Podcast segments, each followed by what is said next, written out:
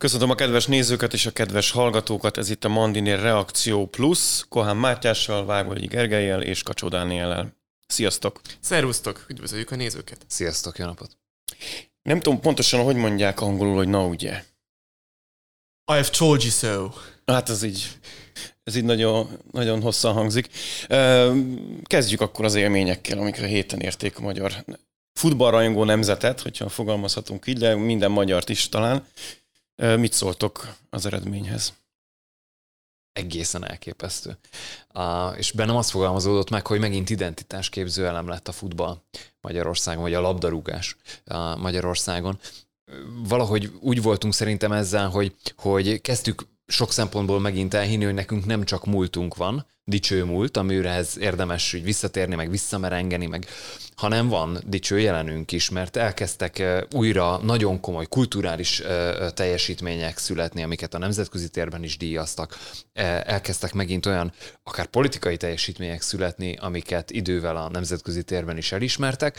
Nagyon sok területén az országnak, a nemzet életének egyértelmű felfutás volt tapasztalható, de azért a labdarúgásban, ugye ami a legnépszerűbb sport a világon, ezért hát nyilván ahhoz méri mindenki magát, ott ezek még elmaradozni látszottak. Sporadisztikus sikereink voltak? Igen, igen. Aztán ugye jött egy, erőként Szőlősi György kiváló jegyzetet írt, hogy, hogy voltak ilyen egy-egy kimagasló eredmény, de előzmény és utózönge nélkül. Tehát egyszer-egyszer kijött a lépés mondjuk a válogatottnak. Aztán volt a, a 16-os EB, ahol azért már megízleltük a, a, a siker ízét, és mostanra eljutottunk oda, hogy lett egy olyan válogatottunk, ami alapján elhisszük, hogy mi nekünk nem csak volt labdarúgó történetünk, meg nem csak egyszer volt egy Magyarország, hanem van Magyarország. És ugye mivel tényleg hát itthon is egyértelműen a leges legnépszerűbb sportág, és ez nagyon sok mindent mérünk, újra identitásformáló elem lett. Most már nem a 6-3-at emlegetjük, hanem azzal párhuzamosan azt, hogy 4-0. És most már nem is mondjuk 2-0-át Ausztria ellen, hanem 4-0-át idegenben Anglia ellen. Anglia ellen egészen elképesztő. És micsoda büszkeség volt. Az egy nagyon vicces történet volt egyébként, hogy a baloldal reagált erre a győzelemre. De én úgy vettem észre, hogy már ők is egy kicsit úgy, hogy mondjam, visszavesznek ebből a mi aztán tüntetőleg nem fogunk körülni a nemzeti, pláne a sportsikereknek, mert ugye az ugye Orbán Viktor rúgta a négy gólt, ugye ezt Orbán Viktornak nak rúgta, Na, bocsánat. Igen. A, a, a négy focista négy gólt, bocsánat, három.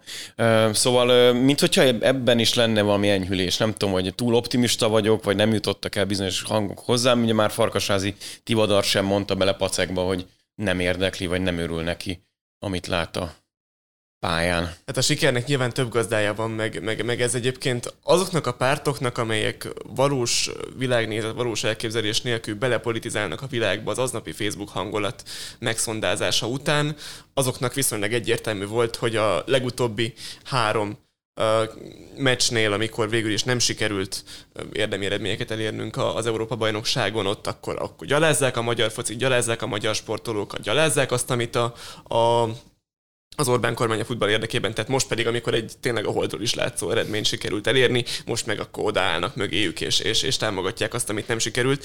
Én, én nem akarom megjátszani magamat, én, én borzasztóan hosszú ideig egyáltalán nem érdeklődtem a sport iránt, nekem ez egy ilyen egészségügyi szükségszerűség, és, és egy, egy, egy, dolog, ami elveszi az időmet a munkától, de, de egyébként, egyébként ez nekem nem volt olyan borzasztóan kedves. Én azt, vettem, én azt vettem észre tavalytól kezdve, hogy elkezdett érdekelni a foci. Hogy elkezdtem zsigerből a, a, a dafke, a mutassuk meg, meg, a, a, a vágjunk oda nekik miatt szintisztán politikai jogból nézni, és, és, és, és, és szurkolni a magyar focistáknak. És Kohán Mátyás coming out és a, és, a, és a mostani helyzetben meg azon kaptam magam, jöttem haza munkából Budapestről, a, a, az autóban, most rendőrbácsi most ne nézzen ide, hát időnként leg, legörgettem a, a Google frissítéseket, és, és, és jött az új gól, és az új gól, és az új gól, és rám írt a nagyanyám, hogy, hogy, hogy, hogy beszurkoltam a következőt is, meg ezt is, meg azt is, meg azt is. Gondolkoztam rajta, hogy esetleg lehet, hogy azért ilyen gyenge mostanában a forint, mert fontot vettünk, hogy megbundázzuk ezt a meccset, de aztán a végén kiderült, hogy megcsináltuk, hogy ez tényleg Marco Rossi olasz virtusának, meg a magyar virtusnak ez a csodás egymásra találása.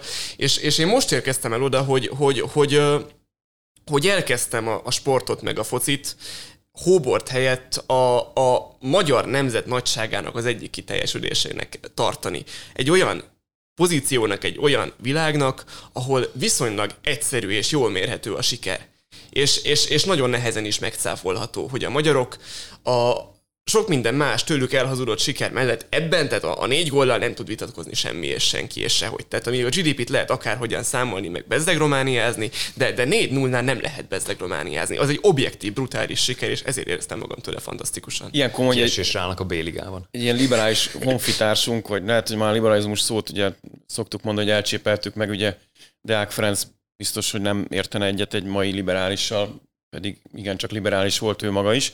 De ugye azt szokták mondani, hogy mi van abban, hogyha 11 ember focizik 11 emberrel, megküzdenek, kiderül, hogy győz a jobbik, de mégis 10 valahány millió érzi magát jól tőle, mint hogyha mi rúgtuk volna be a gólt magunk. És egyébként van egy másik jelenség, hogy amikor viszont kudarcok jönnek, akkor meg elkezdjük a focistára, meg az úszónőre, leginkább ugye a hosszú Katinka juthat eszünkben, meg az edzőre, az meg az mindig... edzőre, tehát hogy, hogy amikor a kudarc az, amikor a kudarc egyértelmű, ahogy te is mondtad, hogy ugye a négy góllal nem lehet vitatkozni, de amikor mi kapjuk, akkor, akkor sem lehet vitatkozni vele, akkor, akkor Orbán a hibás, meg az edző, meg maga a sportoló, de amikor a siker jön, akkor viszont az, az, az a közös sikerünk. Szerintetek van egy ilyen mondjuk úgy ebben valami feloldható, vagy valami feloldás lehetőség, hogy ez így van, vagy, vagy ez megint a liberális perspektíva, amit így véletlenül magamra vettem. Szerintem ebben ott van azért a, a pszichológia is, meg a tömegpszichózis, ugye a, a, a győztessel azonosulsz, akkor mi, mi rúgtuk a gólt, mi győztünk, bár egy kicsit én úgy éreztem, nem tudom, ti hogy voltatok, hogy a Nagy Zsolt bombagójához tényleg volt némi közöm nekem otthon sződön, ahogy néztem a meccset, de ezt majd Zsoltal megbeszélem. Tehát, hogy amikor meg veszít a válogatott, akkor na ezek már megint megint kikaptak, vagy mi, mit hmm, csináltak hmm, ők ott a pályán. Ez, ez valahogy szerintem egy természetes emberi reakció, nem feltétlen jó, hogy így van, meg nem azt mondom, hogy, hogy hagyjuk is meg ezt, mert ez egy, ez egy rossz emberi reakció, de, de van egy ilyen, viszont ugye ha már így a, a, a politika viszonyulását elemezgetjük, azért azt ne felejtsük el, egy kedves ismerősöm küldött egy körlevelet, amiben egy gyűjtést szerepeltetett, hogy milyen jó, hogy a magyar politikai oldalak végre egymásra találtak, és most kar-karba öltve mindenki együtt örül a válogatott sikerének. És és azért ugye emlékszünk olyan dolgokra, akár csak pár héttel ezelőttről is, de emlékszünk például a, a e, Stadion Stop kampányra, emlékszünk a minek ezek a beruházások kampányra, emlékszünk mindarra a veleig romlott és nemzetellenes hozzáállásra, amit egy csomó bocsánat, akkor ezzel a kifejezéssel élek, liberális és baloldali politikus vitt éveken keresztül. Jó, de most hadd legyek akkor provokatív, azért, mert ennyi stadion épült, jegyzem meg hiánypótló jelleggel, annak idén Mesterházi Attila még MSZP-s képviselőként a saját kormányától követelte, hogy, hogy épüljenek, épüljön több stadion, mert katasztrofális állapotban vannak a meglévők, zárója bezárva. Ezért fociznak jobban a magyar válogatott focisták, vagy ezért is, vagy a kettőnek nincs köze egymáshoz, vagy mégis, hogy ne lenne. Hát a stadion az egy szimbóluma, már amennyire is nem én akarok lenni a sport megmondó, mert őszintén nem érzem jól abban a szerepben magam, hogy olyanokról okoskodom, amikhez, amikhez, amikhez Jó, keveset hát, tettem hozzá. De a stadion mégiscsak egy kulturális vagy, vagy, vagy, vagy vizuális kifejeződése annak, hogy történt egy kultúraváltás a magyar futballban, és, és elkezdett a, mind az edzői gárda, mind az utánpótlás nevelésnek a minősége, mind a klubok finanszírozottsága elkezdett egy olyan irányba mozogni, hogy, hogy, hogy világszínvonalú futballt csináljunk. Ez kellenek világszínvonalú stadionok, de ezek inkább szimbólumai annak, hogy a mélyben is történt egy igen jelentős változás, és egészen máshogy ítéljük már meg a szakembereket, máshogy fizetjük őket, más, má, egészen más a kultúrája a labdarúgóinknak, amikor, amikor látsz nyilatkozni a labdarúgókat meccsek után emlékszem, most tényleg nem én akarok megmondani, de a Schäfernek a, a, a bomba fejelős gólya után a, a, a tavalyi német meccsen. Azért mennyire más volt az a kép, ahogyan ott uh, Rossi adott neki egy férfi ölelést, mint, mint azok a képek ősrégen, mikor ilyen megalázó vereségek után a magyar mondatokkal áldász harcot vívó a focisták valahogyan megpróbálták a szájukból fél méterre kilógó kapanyéllel megmagyarázni, hogy, hogy akkor ez most pontosan miért volt, meg miért nem volt. Tehát egy kultúraváltásnak a kifejeződése a stadionnak, és a kultúraváltás nélkül nem jött volna szerintem. A 4 0 meg ha hozzátehetek valamit, én szerintem azért azt értették félre a baloldaliak, vagy legalábbis a politikusok mindenképpen, az emberek szerintem nem. Tehát a foci azért egyesíti a népet valamennyire, hogy a foci Európában az a, az a, az a háború elfogadható formája. Tehát a, a, az összes frusztrációnkat a franciákkal, vagy a németekkel, vagy az akárkikkel szemben szerintem mi magyarok szurkolók mindenképpen, ott vívjuk meg a tévékészülékek előtt, a, amikor, a, amikor a sportolóinknak szurkolunk. És ezzel ki vannak mozogva egyébként jelentős részben a, a, a zsigeri indulatok egymás ellen Európában. Hogy de igenis megvertük, és pont a németeket, meg pont a franciákat, akik, akik egyébként pont ö, beszivárványították mellettünk az arénát. Tehát ez egy, ez egy, ez egy olyan forma, ahol végül is a, a, a népben mélyen buzgó gyűlöletek vagy érzelmek, ezek kiteljesednek és lerendeződnek egy este alatt háború nélkül. Ú, én most hadd kössek át egy kicsit egy más témára, mert Grecula Levente László publicisztikája szerintem kiválóra sikerült a témában. Ő nem pont olyan sportszakmai szempontból közvetítette meg a dolgot, hanem ugye, amiről múlt héten is beszéltünk, ez a bizonyos fütyülés, nem fütyülés, térdelés, nem térdelés, és ugye azt írja, hogy ezzel a 4-0-al a magyar válogatott tönkrevert az angolt, ugye ezzel nem lehet vitatkozni, és ezzel alig, hanem a jó emberkedő brit sajtónak katonák is törlesztett egyet, akár a katonatiszt. Tehát, hogyha már kiélhető, jó értelme vett agresszióról beszélünk, vagy vetélkedésről, akkor nem pusztán itt országok közötti vetélkedésről van, hanem ideológák közötti vetélkedésről is, hogyha, hogyha jól értem Levi álláspontját, és ez a ti álláspontotok is? Az enyém igen, de beszéljen a Gergő. Valamilyen szinten, kérdezek, bocsánat. Nem, valamilyen szinten ideológiák közötti vetélkedésről is szó van, hogy ez jó-e, abban nem vagyok biztos az, hogy a, a politika mindig kötődött a sporthoz és sport a politikához, hogy megjelent egy-egy vetélkedésben, a sportban a politikai aspektus is, az szerintem teljesen természetes tényező. Tehát ezek nem olyan ugye régen politológián tanultuk ezt a nagyon strukturalista, funkcionalista felfogást, hogy különböző alrendszerek vannak, ezeknek, ha tetszik, az alrendszereknek van közös metszete, tehát nem, nem választható el egymástól. Vagy gondoljunk arra mondjuk, ha már ugye az angol verés puskásék idejében is, egy, annak is volt egyfajta politikai kiállása, mert kimentél a stadionba, és ott kiabálhattad, hogy hajrá magyarok. Sehol máshol nem, nem is gyűlhettetek össze, nem is kiabálhattatok, és, és azért mégiscsak már a, a hatalom próbált rátelepedni azért a nemzeti e, válogatott sikerére, de mégis volt azért egy olyan üzenet, hogy na ezt nem a kommunizmus csinálta meg, ezt nem a, a párt csinálta meg, ezt mi magyarok, a, a srácok, akik közülünk jöttek, akikkel ott rúgtuk a grundon. Tehát, hogy és, és ez elválaszthatatlan. Az, hogy ma ideológiák is küzdenek, ez szerintem már egy, egy összetettebb és, és rosszabb kérdés is, vagy rossz, hogy fel kell tennünk, de ha már így van, akkor álljunk bele, és akkor nyerj, nyerjen a, a hazafias hozzáállás, a szerintem teljesen vállalhatatlan mondjuk BLM vagy vókista ideológia ellenében, ha már BLM záró mondat megígérem, ugye ti is láttátok a, szerintem a HLM drapériát, amit mm. nem csak kint a stadionon kívül húztak fel, hanem valahogy zseniálisan sikerült bevinni eh, a Wolves stadionjába a, a szurkolóknak, ugye a Hungary Loves Mary és ott van egy térdelő alak, Szent István stilizált alakja, hogy felajánlja a magyar koronát eh, Szűz Máriának. Hát, rendbe tettük ezt a térdelés kérdést. Igen, de ugye az angolok meg az elején még azt skandálták, hogy you bastard racist. Tehát... Aztán a 70 75. perc környéken elindultak haza. Jó. Jó emberkedésről írt Levés, kicsit mi is erről beszéltünk. Ha egy merész átkötést alkalmaznék megint, a német kancellár, a francia és az olasz kormányfő adásunk reménybeli megjelenése napja előtt, egy nappal, tehát most, megérkeztek Kijevbe. Ők is jó emberkedni mentek, vagy ez valami többről szó szerintetek? Mert ugye ekközben ennek az érdemi része hogy az, hogy tagjelölti státusz kap, kaphat, kap Ukrajna az Unióba, mint jogállam.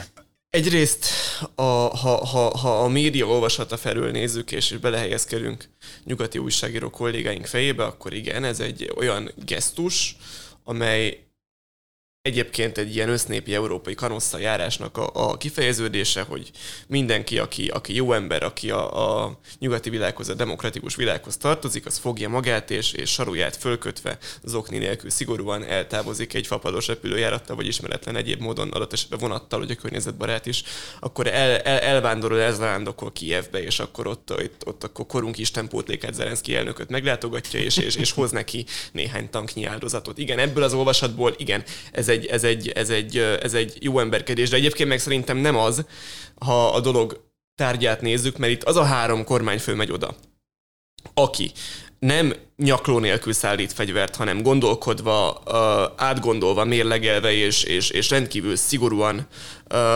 megvizsgálva azt a kérdést, hogy akkor ebből mennyi az, amit megtehetnek még anélkül, hogy ebből világháború legyen. Meg emellett ugye Drági is megy, az olasz, olasz miniszterelnök. Az olasz uh, miniszterelnök a gázszankciók egyik legádázabb ellenfele, meg egyébként megy az a Macron is, akinek a francia cégeiben maradtak a mai szennapig az orosz piacon, és talán a Renault kivételével, ami eladta a Ladát egy helyi tulajdonosnak, és Moszkvics néven gördülnek ki onnan azóta a Renault-ra nagyon hajazó, de ABS és légzsák nélküli autók. Az is, az a Macron elnök is oda megy. Tehát az a három ember megy oda, aki Európában a nagypolitikai szinten a pragmatizmus Nyugat-Európában elfogadható formáját képviseli. Csak nem és kapják meg ugyanazt, amit Orbán megkap hasonló. Hát mert azért Orbán Viktor egy kicsikét szerintem náluk messzebbre megy, és, és, ő, és ő tényleg őszintén a, a saját népének az érdekét helyezi első hát, helyre. Hát, ők azért... Ő nem a nyugati szempontból elfogadható nem, pragmatizmus nem, képviselője, nem, hanem igen, ő a, a, a pragmatizmusnak. Pragmatizmusnak is vannak, né, hogy mondjam, hát ezek az emberek azért, azért, szerintem részben azért is mennek oda, hogy, hogy, hogy Zelenszkinek elhozzák egy kis táskában a valóságot. Ami, ami azért Kelet-Ukrajnának a harcmezőin elég világosan leképeződik, hogy, hogy nagyjából mindegy most már, hogy mi mit csinálunk, az, az orosz tüzérség az egy olyan erőt képvisel, amely főleg úgy, hogy a politikai szinten minden kockázat be van vállalva, és, és, és minden lépés meg van téve, és semmi nem számít, és akár porrá is rongyolják szívesen a, Donetszki medencét, akkor is meg lesz, el lesz foglalva Kelet-Ukrajna. Hát itt a valósággal az Zelenszky elnököt szembesíteni kell, bizonyos dolgok nem menthetők. Azért, hogy én ugye voltam már virológus, biztonságpolitikai szakértő, és most újabban ugye sportszakértő is vagyok, és ezzel így vagyok, így van még körülbelül 10 millió magyar bizonyosan.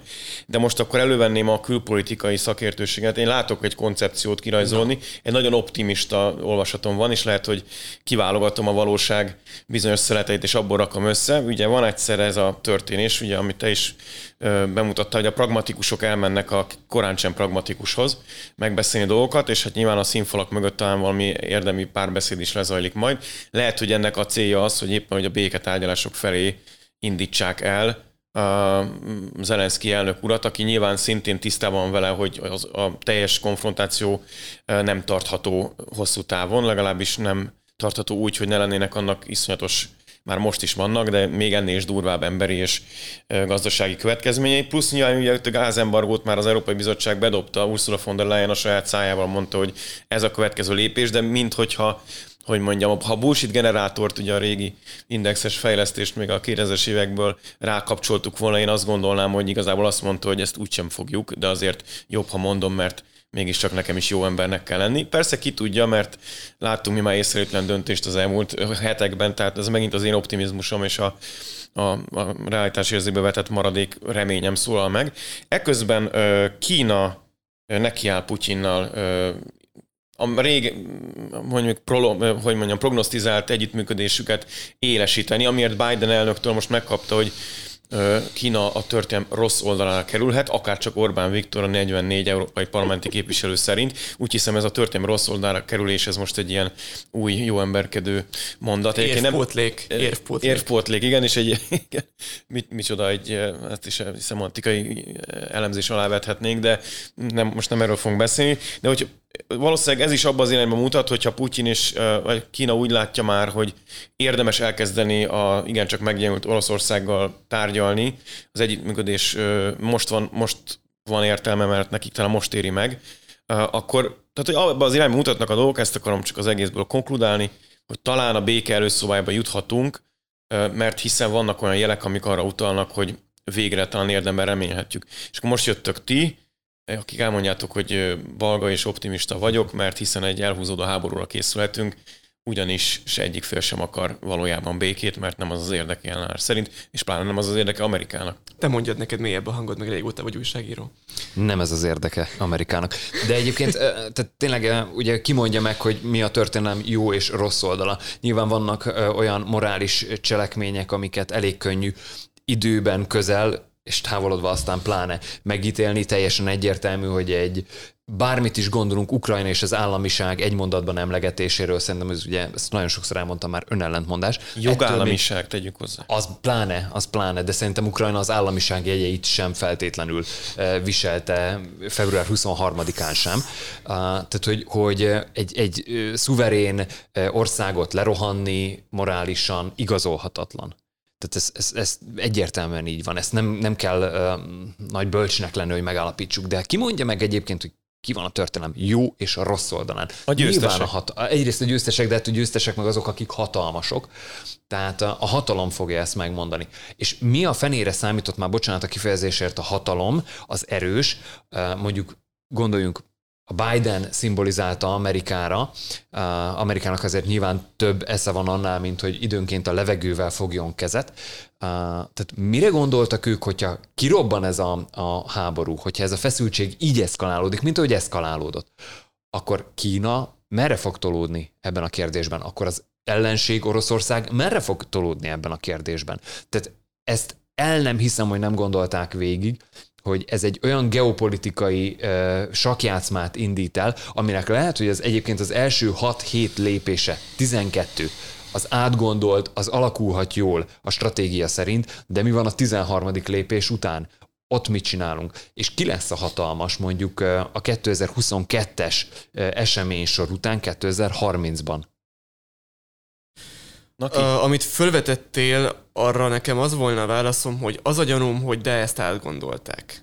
És, és úgy ítélték meg, hogy az Egyesült Államok a velük azért döntő többségben mégiscsak a két lépés távolságban, vagy másfél lépés távolságban, de egy irányba haladó Nyugat-Európa, meg az a néhány csendes óceáni uh, térségi csatlós, mint Japán, vagy a Fülöp-szigetek, vagy Dél-Korea, az így erőben együtt elég ahhoz, hogy ezt a Biden fejében egy furcsán létező koncepciót minden demokrácia és minden diktatúra csatájáról ezt, ezt meg tudják nyerni nem értek ebben egyet, mert szerintem, szerintem hát én, nem, én nem óhajtom, kimondom ezt egy őszintén sem, fogyasztóként sem így a, a magyar gazdaság szereplőjeként megfizetni azt az árat, amit a diktatúrák és demokráciák harca uh, magával hordoz nyersanyag szegénységben, inflációban, kereskedelmi háborúban, életszínvonal csökkenésben, meg egyébként békétlenségben azért nem, és ezt kimondom így pacekba, azért, mert nem érzem hogy az Egyesült Államok fölmutatná egyébként azokat az értékeket, amelyeket ő demokratikus értékeknek nevez. Én nem érzem, hogy, hogy, hogy, hogy az Egyesült Államok az lenne, az a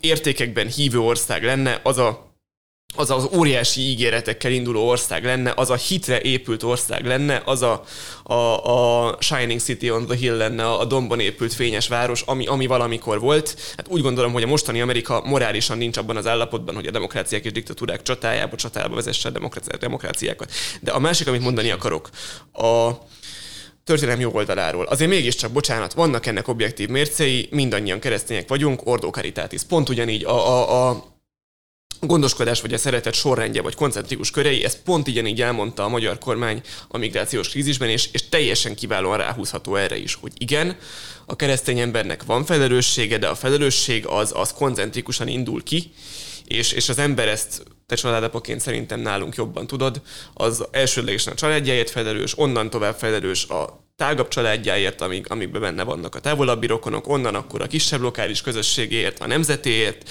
kontinenséért, és akkor így megy tovább és tovább és tovább, és akármennyire van felelősségünk valamilyen mértékben az emberiségért önmagában, a népünkért, családunkért, közösségünkért viselt felelősségünk annál sokkal nagyobb. És igen, szerintem, és ezt objektívan, bocsánat, keresztény teológiából lehet igazolni, az van a történelem jó oldalán, hogyha ilyenekről beszélhetünk, aki, aki az ordó szerint jár el, és, és a, a gondoskodását, szeretetét, törődését ennek mentén osztja be a hozzá közelebb és a tőle távolabb eső közösség és emberek között. Tehát én egyébként úgy gondolom, hogy abban a kérdésben, hogy ki van a történelem jobb, jobb oldalán, az irányadó már pedig az egyetlen morális igaz, az egyetlen morális jó, és a szerint, bocsánatot kérek, a nemzetük érdekeit, Ukrajna érdeke vagy az Egyesült Államok érdeke elé helyező országok vezetői állnak a jó oldalon. Akkor nem értesz egyet nyilván a Guardian ö, szerzőjével sem, aki azt mondja, hogy Orbán Viktor, amiért ö, megadóztatja az extra profitot a nagy kereskedelmi vállalatoknál, valójában abból a, abból a helyzeti előnyéből tudja ezt megtenni, hogy nem vett részt a teljes ö, orosz olajembargóban, és ellenzi az orosz gázembargót, tehát a történelem kvázi, hát nem írják ők így, de ezt gondolják, ez süt a sorokból, történelem rossz oldalára áll, amiért nem csatlakozik a fősodorhoz ez ügyben, ergo megteheti, hogy adóztat, mert így van mit, mert hogy ugye létezik ö, ö, energiakereskedelem az oroszokkal továbbra is, olcsó olajból ráadásul. Tehát ő maga nyújja le azt a pénzt, ami egyébként ezzel az Európai Uniót károsítja meg. Most levezettem egy, egy hosszabb érte, ö, okfejtést, egy kicsit leegyszerűsítve. Ebből csak azt akarom mondani, hogy Orbán Viktor nyújja le azt a pénzt, az ő narratívájuk szerint, amit valójában ugye a magyar adófizetők nyúlnak le. Tehát, hogy a, a, a Orbán Viktor és a magyar közösség, a magyar nemzet összekeverése, az ezekben a, ezekben a vitákban rendre előkerül. Tehát amikor a Orbán Viktor kiáll mondjuk, a magyar miniszterelnök kiáll azért, hogy ne legyen orosz olajembargó Magyarországra vonatkoztatva, mert akkor abban nem a luxus profit az érdekes, hanem az ellátásunk szűnne meg a magyar ipar és a magyar gazdaság, ergo szegénység lenne, éhezés, a magyar emberek szenvednének, ezért akadályozza meg a magyar kormány ezt a lépést, vagy legalábbis kerül ki ebből a körből sikerrel egyébként a legutóbbi uniós csúcson. Ezt ők úgy értelmezik Nyugat-Európában a nyugat-európai fősodor, hogy mi rossz, Orbán Viktor rossz ember is magának vindikál nem csak ö, külön jogokat, hanem még pénzt is. Most ez egy hosszú okfejtés volt a részemről, nézzétek el nekem, de, de azt látom, hogy ez a narratíva, meg ez a világértelmezés a nyugati uh, mainstream médiában, meg a politikusok részéről is, itt említettem a 44 uh, részben néppárti európai parlamenti képviselőt, akik ugyanazt kérik számon Orbán Viktoron, hogy miért nem tesz kárt kázi a saját nemzetében. És hogyha abból indulunk ki, amit az előbb Matyi kifejtett ebből a gondolkodásból, akkor valójában ezt nem értik. Tehát, hogy ez a felelősségi körök, ezek és a, és a nemzetállami létet és a nemzeti közösség iránti szolidaritást és felelősséget nem értik a politikusok részéről, hanem valami egészen más dimenzióban mozognak. Mikor volt a nyugati jó embereknek érdekes szempont az, hogy az átlag magyar milyen életszínvonalon él, vagy egyáltalán éle, vagy mi történik vele? Nyilvánvalóan most sem ez a, a szempont nekik, hanem a saját ideológiai csatájuk, és zárójelben megjegyzem, hogy ők is gazdasági szereplők, a saját anyagi csatájuk. Tehát itt azért nagyon sok nyugati sajtóterméket mondjuk nem a, a, az átlag külső berlini olvasó pár eurója per megvett lap tart el, hanem sokkal komolyabb vállalatok és sokkal komolyabb gazdasági érdekek vagy lobbycsoportok finanszírozzák a működést és diktálják le, hogy mit érdemes egy-egy publicisztikában vagy politikai nagy cikkben lehozniuk. Tehát e, ne lepődjünk meg ezen, és ne akadjunk fenn ezen. Ugye kicsit visszautalak a múlt heti beszélgetésünkre, milyen médiahekeket érdemes csinálunk ahhoz, hogy a, a nyugati sajtó végre észrevegye magát. Nem tudunk olyat csinálni, mert az ő érdekeik azok konstansak, a mi érdekeink is egyébként, és itt jön be az, amit mondtam, hogy tök jól vezetted le az Ordo Caritatis elméletét. A magyar kormány pontosan ezt csinálja. Tehát aki ide jön a háború elől menekül, semmit nem kérdezünk tőle, csak azt, hogy miben tudunk segíteni. És minden segítséget, amit tőlünk telik, megteszünk. A mieink akik ott vannak Kárpátalján, akik szenvednek, annak visszük tonna számra a, a segítséget. Ezt egyébként ugye most már egyre inkább elismeri az ukrán külügy is, hogy látják ezt az erőfeszítést, látják az elkötelezettségünk emellett, és még hálásak is érte, de azt kimondjuk, hogy egyébként a háború árát nem mi fogjuk megfizetni. A háború árát jó esetben azoknak kéne megfizetni, akik kirobbantották. Hogy már Roger Scrutonról elnevezett kávézó Verespálné utcai kirendeltségében, hogyha fogalmazhatok így vagyunk, és itt beszélgetünk, akkor nekem erről a Zöld Filozófia című Skuton könyv is eszembe jut, ami ugyanezt mondja el a, a, a, a klímavédelem tekintetében. Tehát, hogy ne, ne, tehát nem mindenben kell, glo, nyilván globalizmus létező jelenség, és azt ö, egyébként éppen most azok ö, nyírbákolják, akik ö, ugye Oroszországot próbálják leválasztani a globális kereskedelmi láncokról, tehát nem éppen a magyar kormány, de hogy ez nem, nem mindenre a globalizmus ad jó megoldásokat és recepteket, hanem a lokális helyi, szuverenista felfogásból kiinduló, otthon szerető, otthont építő megoldások, és valójában ezek a koncentrikus körök, ezek, ezek így érvényesülnek. Na de ebben nem menjünk bele még hosszabban, mert akár egy külön beszélgetés témája is lehetne, de kicsit még az aktuális témákra visszautalva kiáll a történelmi jó oldalán Nagy Márton gazdaságfejlesztési felelős miniszter, avagy a, a Michael O'Leary. Én, én kitéreztettem volna, hogy a fapados légitársaságok, de beszéljünk akkor különösen róla. Engem meglepett, hogy ez a, az új ember, ez konkrétan egy interjúban vagy ötször idiótázott le egy, a, hogy mondjam, a népszuverenitás elvéből kiindulva miniszteri pozíciót ellátó embert, tehát kvázi a magyarok kép, mondjuk érdek egy képviselő személy, tehát hogy az kell némi bátorság. Utána olvastam, hogy ezt azért másokkal is megtette. Persze. Tehát az inkább csak egy ilyen stílus kérdés, de szerintetek hova vezethet, és miért állt bele ebbe a vitába a magyar kormány? Ugye nyilván ebből pénze lesz a költségvetésnek, ebből a extra profitot sújtó különadó ezen részéből, de úgy tűnik, hogy a legnagyobb viták ekkörül a néhány tíz milliárd körül forognak majd, ami kifejezetten a fapadosokat sújtja, és vannak, akik szerint igazából nem is magyarázható az a logikával, amivel a többi adó nem magyarázható, mert hogy itt nincs az a klasszikus értelmevet extra profit, vagy mégis van? Ez ebben vagy... a formában egyébként igaz, tehát a, a, én nagyon sokat foglalkozok a légi közlekedéssel, hobbimból kifolyólag is rengeteget ez, olvasok róla. Ez is egy jó coming out, ezt nem tudtam róla, de amikor ezt bedobtam, ez, egy témát, ez fontosabb micsoda egybeesés. De jó. Tehát, hogy, hogy abban a formában... De arra igaz, hogy ne, a... ne szállj el nagyon. Jó, rendben, ne tömören. E, ezekben a, a hónapokban, vagy ezekben a negyedévekben a légitársaságok alapvetően nem profitábilisak, ez teljesen igaz. Viszont gyakorlatilag a, a repülés az egy olyan luxus termék, még a, a fapadosok idejében is, amire nyugodtan ki lehet vetni kvázi extra profit adót, vagy egy extra adónemet. Uh, tudni kell, hogy ő a, a repülés fene gyereke, tehát ő eleve így pozícionálja magát, ezt így építette fel az ő karakterét. Ő egyébként Orbán Viktornál nagyobb hatalmi centrummal rendelkező politikusoknak is lazán beszól, hogyha éppen úgy kell föl, illetve hát nyilván a vállalata érdekei úgy kívánják, tehát ezen ne akadjunk fönt. Viszont ehhez egy, egy-két mondatot még fűzhetek a, az extra profit adó légitársaságot. Majd idejéből veszed el az...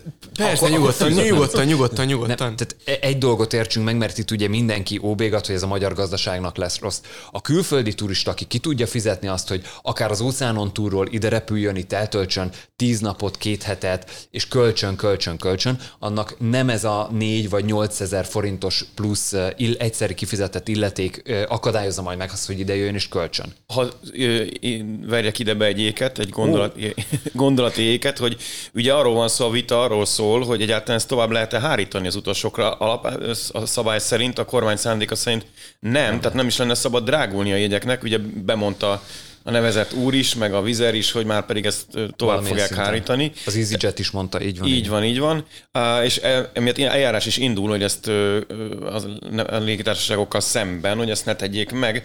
Tehát, hogyha abból indulunk ki, amit a kormány elképzelt, ami lehet, hogy naivitás, vagy nem tudom, hogy ez nem lesz átterhelve, akkor még az sem igaz, amit most te elkezdtél mondani, hogy meg se kottyan azoknak az embereknek, akik repülnek ilyen légitársaságokkal, az a kis plusz teher. Tehát még, még ez sem, elvileg ennek nem is szabadna Igen. megjelenni. De induljunk ki akkor abból, és akkor visszaadom a szót, bocsánat, hogy ez, ez azért az áthajtás az országban valamilyen formában meg fog valósulni. Ha más nem, akkor kicsit drágább lesz a fedélzeti ellátás, a szendvicset többért vehetjük, Igen, vagy drágább lesz a ezek a légitársaságok, maradjunk annyiban. Persze, persze, persze. Illetve ugye a magyar turista pedig, hogyha most emiatt a plusz pár ezer forint miatt nem vesz jegyet, mit tudom én, egy, egy külföldi hosszú hétvégére, akkor mi fog történni az ő pénzével? Nem Dortmundban, Shannonban, nem tudom, Lisszabonban költi el azt a hétvégére szánt pénzt, hanem esetleg itt Magyarországon, így van, így van, itt Magyarországon költi el, tehát megint a magyar gazdaság jár ezzel jól. Tehát most kinek fog fájni, ugye fenyegetőznek az, hogy néhány járat vagy összekötetés megszűnhet Budapestről, kinek fog fájni az, hogyha Fáróba nem mennek hosszú hétvégére a magyar turisták? Nem Budapestnek. Van egy tézisem két altézissel, tehát az a, a tézisem az, hogy Nagy Márton most lépett direkt politikai pályára, eddig ugye valahol a politika szürke zónájában mozgott, és a miniszterelnöknek adott gazdaságpolitikai tanácsokat, most ebből le primér politikus, és jelenkorunk egyik rákfenéje, hogy minden komoly politikus megtalálja a maga Volodymyr Zelenszkijét. Hát a, a Nagy Mártonnak Michael O'Leary személyében sikerült a Volodymyr Zelenszkijét megtalálni, akivel, akivel ilyen, ilyen retorikai párbajokat vívhat. A, a, az alállításaim a következők. A Ryanair kicsit olyan, mint egy abuzív főnök, aki jól fizet. Az ember wow. bizonyos... Kivel abuzív? Bizonyos, igen, hát bizonyos, bizonyos anyagi előnyökért cserébe, amelyek tehát kétségbe vonhatatlanok. Mondom olyas valakiként, aki nem olyan régen repült el, uh, feladott csomaggal, és kézipodgyásszal, ketten, uh, kevesebb, mint talán 50 ezer forintért Milánóba oda és vissza, tehát hogy vannak vitathatatlan anyagi előnyök, amik miatt az ember a Ryanair-től undorító viselkedésmódot, elbánást kap az utazás számos különböző olyan pontján, ahol másoktól nem ezt kapná. Ezt az anyagi előny érdekében be kell vállalni. Ennyit mondanék a Ryanairről. Ettől függetlenül, hogyha valaki egyébként ezt a kapcsolatot, egy abuzív, de jól fizető főnök kapcsolatát a magánéletben nem óhajtja bevállalni, az ne utazzon Ryanair-rel. Tehát ez eddig is egy ilyen, egy, egy ilyen mérlegelési kérdés volt. A másik viszont az, hogy kicsit élesebben fogalmaznám meg, amire te is utaltál, hogy a departure tax, tehát ez, a, ez a, az induló utasonként fizetendő adó egy Európában teljesen bevett koncepció, de teljességgel értelmezhetetlen az extra profit adó keretében. Tehát, hogyha Nagymárton hibázik valahol, az szerintem itt van. Hát a, a, a légitársaságoknál a szénhidrogén cégek vagy a bankok esetében tényleg létező extra profitról szerintem abszolút nem beszélhetünk. Főleg, főleg egyébként az amúgy is kis marzsal működő fapadosoknál nem beszélhetünk erről. De önmagában ennek az adónak a bevezetése, ezt mondjuk ki, ez, ez, a, ez a jól fizető középosztálytól egy hozzájárulás kérés az államkassa befoltozásához. Hogy Nagymárton ezt nem így kommunikálta, lelke rajta, én ebben nem értek egyet kommunikációs szinten bele, szerintem teljesen vállalható az, hogy a németnél, osztráknál, svédnél egyébként alacsonyabb uh, tax Magyarországon is bevezetésre kerül, ebbe semmi ördögtől való nincsen, ezt én ad abszurdum egy baloldali intézkedésnek tartom, amely amely az államkasszába újra elosztható jövedelmet szipolyoz el a röpködő középosztálytól. Én ezt a hazadicsőségére örömmel fizetem, és azt javaslom a kedves nézőknek, hogy ne az extra profit adó keretében gondoljanak rá. Az, az áthárításról meg azért mondanék még valamit, tehát áthárítás szerintem ott és akkor lesz, ahol nem volt extra profit. Ez, ez szerintem ilyen egyszerű. Uh-huh. Tehát, ahol, ahol, tehát a bankoknál például, oké, okay, a tranzakciós illeték az eleve ugyan megfogalmazva, hogy az jóformán áthárítható.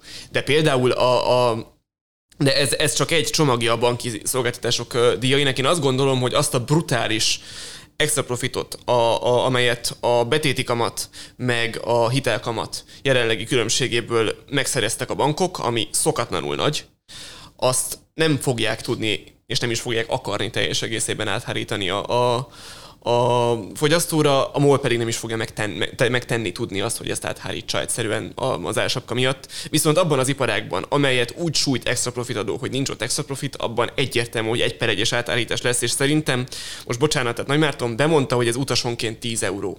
Hát jóformán csak azt nem mondta meg a légitársaságnak, hogy hárítsátok át. Uh-huh. Tehát ennél egyszerűbben és átháríthatóbban megfogalmazni egy, egy, egy adót szerintem nehéz. Hát itt szerintem ezt a kormány is pontosan látta a verbális csörték ellenére, hogy ez igen egy a középosztályra, röpködő középosztályra áthárítható és áthárítandó adó lesz. Ez és van. nincs is ezzel semmi baj Nincs, egyébként. nincs, mondom, én kifizetem középosztálybeliként. Ez a hozzájárulásom a, a, egyébként a költségvetésnek az egyensúlyba tartásához. Hát, hogy nyaraljunk itthon, igen. tehát az sem baj, az meg a másik, igen, amellett igen, kampányolunk, hogy itthon Az meg a másik. Nekem azért picit eszembe jut, hogy a Covid idején ugye a zöld, zöld ügyekkel akkor foglalkozó elemzők és politikusok mondták, hogy mennyire kitisztul az ég, és hogy ennek így kéne maradnia, hogy ezek a fapadosok irreálisan olcsón juttatnak el embereket, akik ezt kihasználva ott esetben irányosan sokat utaznak A-ból B-be, és nem csak alkalomszerűen egy mondjuk egy turista utazásra, hanem gyakorlatilag üzemszerűen gondoljunk itt azt a temérdek EP képviselőre, akik a, a világ, nem világ, összes Európa különböző pontjairól rendszeresen járnak, nem csak klímacsúcsokra, hanem minden héten európai parlamenti ülésre, aztán vissza, és akkor kettő között a Strasbourg Brüsszel közötti költöztetést minden héten azt még nem is említettem, de az már egy, megint egy másik történet. De hogy nem, nem hallom a zöldeket, akik triumfálnának, hogy jaj, de jó, hogy a magyar kormány végül is klímavédelmi szempontból is egy jó eszköz közül nyúlt hozzá. Most ez olyan nagyon alákérdezés, hogy miért nem hallom őket? De, de fölteszem a kérdést. De, egy, de egyébként ilyen reális kérdésekben még mikor, mikor hallottuk utoljára a politikai zöld mozgalmat? Tehát most nagyon szigorúan nem a, a teremtésvédőkről beszélek, meg nem a, a, az egyébként általam is nagyra tartott szakemberekről beszélek, hanem a politikai zöld mozgalomról. Nekik a politikai céljuk sem az, hogy védjék a klímát, hogy megmentsék a bolygót, hogy tegyenek a gyermekeinkért, hogy bármi kicsit tényleg zöldebb legyen. Nekik teljesen más politikai hatalmi céljaik vannak, azt szeretnék elérni. Egyébként még az sem kizárt, hogy ők is tisztában vannak vele, hogy a károsanyag kibocsátásnak, a közlekedésen belüli károsanyag kibocsátásnak a globális összevetésekben a légi közlekedés 2%-áért fele. Uh-huh minden igaz, minden szép és minden jó, amit elmondhatok a klímavédelemről, és így igaz, hogy egyébként fenntartatatlan, meg, meg, meg, meg vállalhatatlan, meg egy teljességgel környezetvédelmileg értelmezhetetlen modell a fapadós légitársaság, de megint csak valamiért mostanában ilyen baloldali elhajlásaim vannak így gazdasági szempontból. Én, én nem tartom ördögtől való szörnyű dolognak azt, hogy volt az emberiségnek két vagy három olyan évtizede, amikor a magyar középosztály, ami hangsúlyozottan hár, harmad annyit keres, mint a, mint a, mint a nyugat-európai középosztály, az egy kicsit kapott egy nyitott ajtót a világra, és, és, és teljesen egyszerű a magyar középosztálybeli körülményekből érkező emberek, azok, azok, el, azok megnézhették Rómát, Párizs, Londont, Madridot, Münchent úgy, hogy abban nem rokkantak bele anyagilag. Tehát én értem, hogy ez előbb-utóbb le kell állni, de, de azt gondolom, hogy ez társadalmilag, egyenlőségileg és, és, és műveltségileg is egyébként egy jó dolog volt, már beszélek róla szerintem múlt időben, mert ennek tényleg előbb-utóbb le fog áldozni elengedhetetlenül, hogy, hogy, hogy, hogy volt egy olyan időszak a világon, amikor egy kicsit tágabbra nyitottuk társadalmilag a kaput a világ hát megismerése Szerintem előtt. ezt még ne temessük egyébként. Maximálisan egyetértek, jó saját életpéldám, én nem jutottam volna ennyi helyre hát ez az. Európában sem, sem, sem, hogyha nem lenne ez a lehetőség, adott esetben még egy darabig talán ezt majd meglátjuk, hogy mit hoz a következő néhány évtized.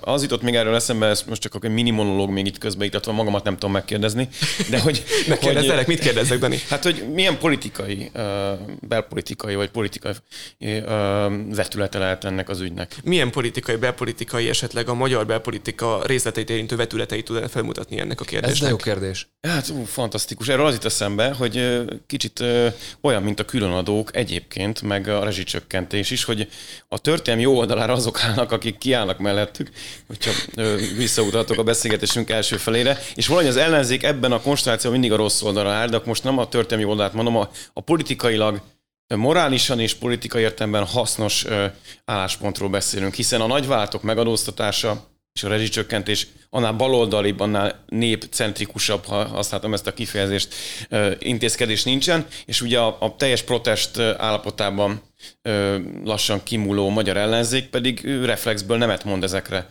Miközben ezzel a társadalommal találja magát szemben, és azt gondolom, hogy ezért egy jó húzás volt a légitársaság bevonása, mert hogyha mondjuk úgy politikai aktorként jelöljük meg ezeket a társaságokat, ami nyilván nem lehetséges, de mondjuk ebben most politikai térbe kerültek az álláspontjukkal együtt, akkor ők bizonyosan nem a jó fiúk, hiszen hiszen ez így nehezen lenne értelmezhető. Ebben az esetben a jó fiú a kormány, aki elkérja a közösbe azt a kis pénzt, amit egyébként most mi mondtuk, hogy mi ebben még akár partnerek is vagyunk, de mégis a cégektől kéri ezt. Mit mond erre egy ellenzéki politikus?